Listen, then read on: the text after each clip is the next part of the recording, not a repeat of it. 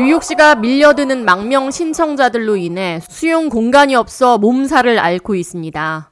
뉴욕시는 이민자들을 위한 shelter를 마련하기 위해 학교 건물과 체육관 건물이 따로 분리되어 있는 학교를 찾아 약 20여 개 학교를 대상으로 학교 단독 체육관 건물을 망명 신청자 임시 shelter로 사용한다는 방침입니다. 뉴욕시가 계획한 20여 개 학교 가운데 6개 학교는 브루클린에 위치해 있으며 가장 먼저 임시 shelter로 문을 열었습니다.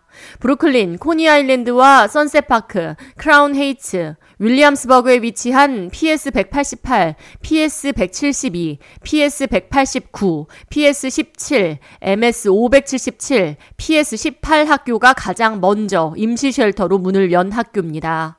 에릭 아담스 뉴욕시장은 16일 화요일 인터뷰를 통해 뉴욕시가 추진하는 20개 학교 체육관 임시 shelter는 학교 건물과 체육관 건물이 따로 분리돼 있어 독립적인 건물을 사용할 수 있을 경우에만 사용하는 것이라며 안전상의 문제가 없다고 선을 그었습니다.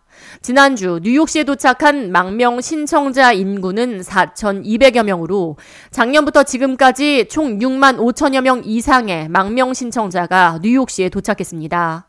애덤스 시장은 이번 주 약 15대의 남부 출신 이민자를 실은 버스가 더 도착할 예정이라고 밝혔습니다.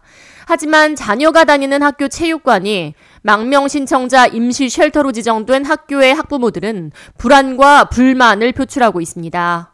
16일 화요일 새벽부터 PS172, PS188 학교의 학부모들은 새벽부터 학교 앞에서 시위 피켓을 들고 불만을 표출했습니다.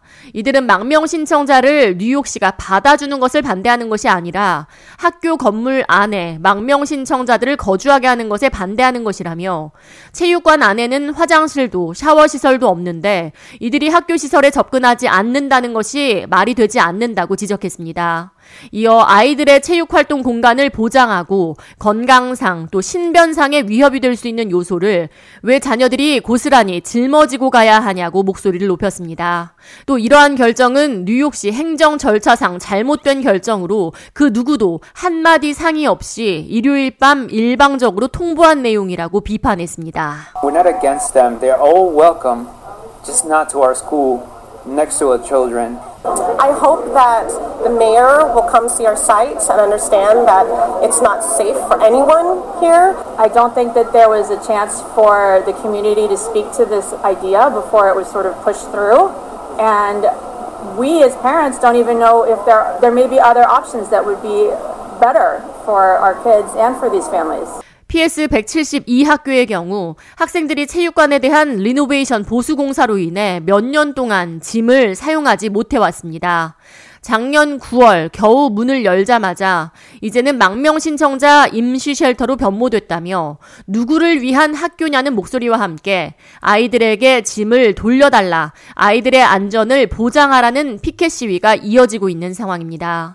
이에 뉴욕시는 성명을 통해 지금껏 약 6만 5천여 명의 망명 신청자를 뉴욕시에 수용하기 위해 8개의 대규모 인도 구호센터를 설립한 것 이외에도 약 150여 개의 비상 쉘터를 만들어 이들을 지원하고 있다고 밝혔습니다.